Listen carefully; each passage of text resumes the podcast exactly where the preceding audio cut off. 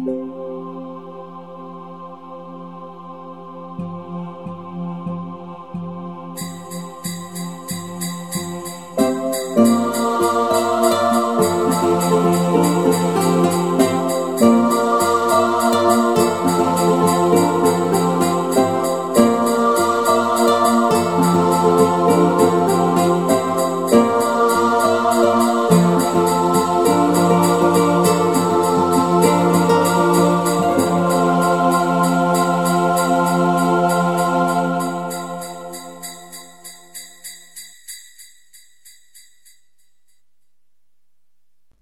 Hilfe für die Hilfsnikolause.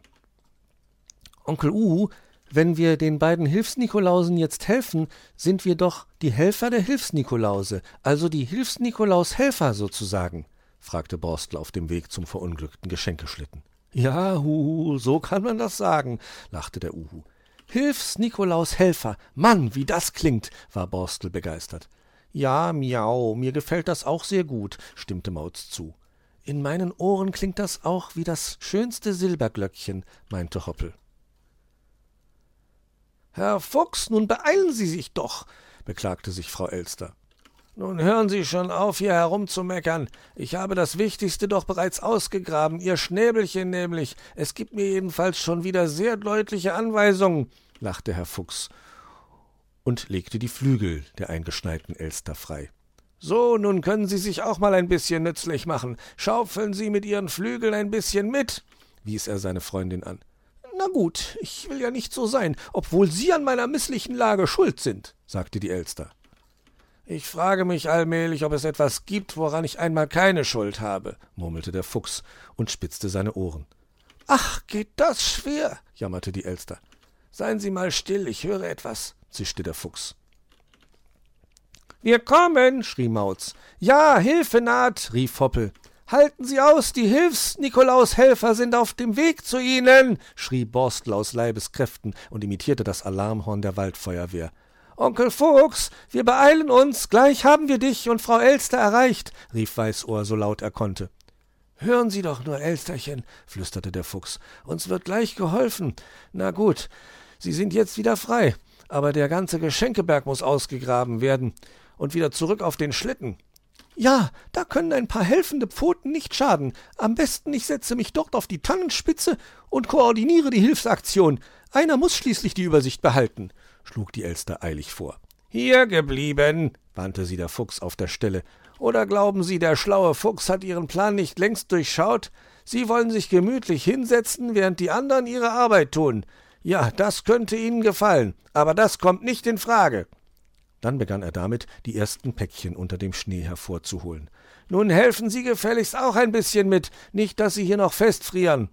Meinetwegen, maulte die Elster beleidigt und holte ebenfalls ein Päckchen aus dem Schnee. Onkel Fuchs, was sind wir gerannt, aber nun können wir euch endlich helfen, sagte Weißohr außer Atem. Ja, aber was machst du denn hier? Und wie habt ihr denn von unserer Schlittenpanne erfahren? war der Fuchs verwundert. Na, Borstel, Mauz und Hoppel sind doch Detektive, und ich darf ihnen ein bisschen beim Detektivsein helfen, antwortete sein Neffe. Detektive? So ein Unsinn, lachte die Elster ungläubig. Das ist überhaupt kein Unsinn, sagte Borstel. Ich habe die Ermittlungsgruppe Fuchsbau selbst gegründet. Ja, und Mauz, Hoppel und Weißohr sind meine, na ja, also ich bin Inspekteur Borstel, hat Mauz gesagt, Inspektor, berichtigte der Kater seinen aufgeregt plappernden Freund. Na, das habe ich doch gemeint, sagte Borstel. Also ich bin Inspekt. Inspektor, zischte ihm Hoppel zu. Ja, also gut. Inspektor und die drei sind meine. Ach, Mauz, wie sagt man dazu? Ermittler, half der Kater. Uh, jetzt wird mir einiges klar.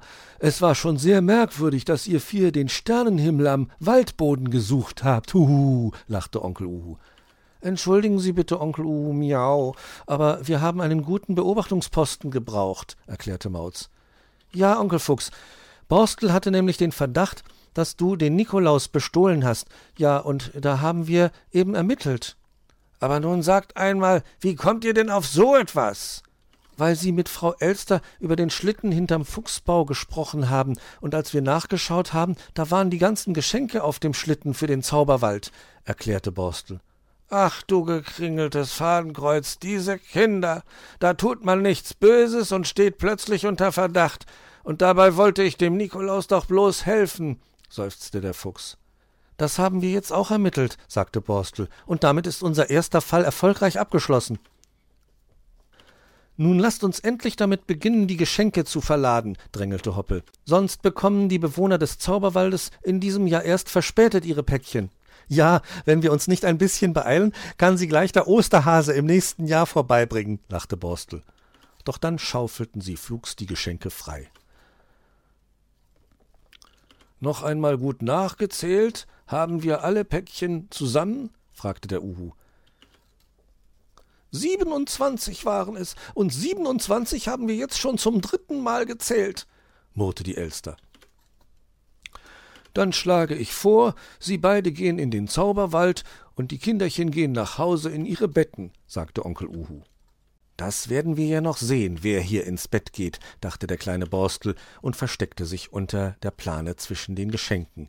Die anderen merkten nichts davon, denn es herrschte allgemeine Aufbruchstimmung. Man verabschiedete sich voneinander, wünschte sich gute Nacht und den beiden Hilfsnikolausen viel Erfolg. Dann gingen alle ihre Wege. Als Weißohr das Igelhaus erreichte, wurde er von Frau Igel begrüßt. Weißohr, wo steckt denn Borstel? Ich weiß es nicht. Ich dachte, er wäre schon vorausgegangen. Also hier ist er nicht, sagte die Igelin besorgt. Die beiden warteten noch ein paar Minuten, dann sagte Frau Igel Wo mag er nur stecken? Ihm wird doch nichts passiert sein? Weißohr kam ein Gedanke. Borstel wird doch nicht auf dem Geschenkeschlitten mit in den Zauberwald gefahren sein? Das könnte schon sein. Neugierig ist er ja, mein Borstel. Nuff, nuff. Ach, dieser Schlingel, rief Frau Igel, dem werde ich aber gründlich die Meinung sagen, wenn er erst wieder gesund und wohlbehalten zu Hause ist. Aber war Borstel wirklich mit in den Zauberwald gefahren? Sein Verschwinden ließ ihr einfach keine Ruhe, und so beschloss sie, nach ihm zu suchen.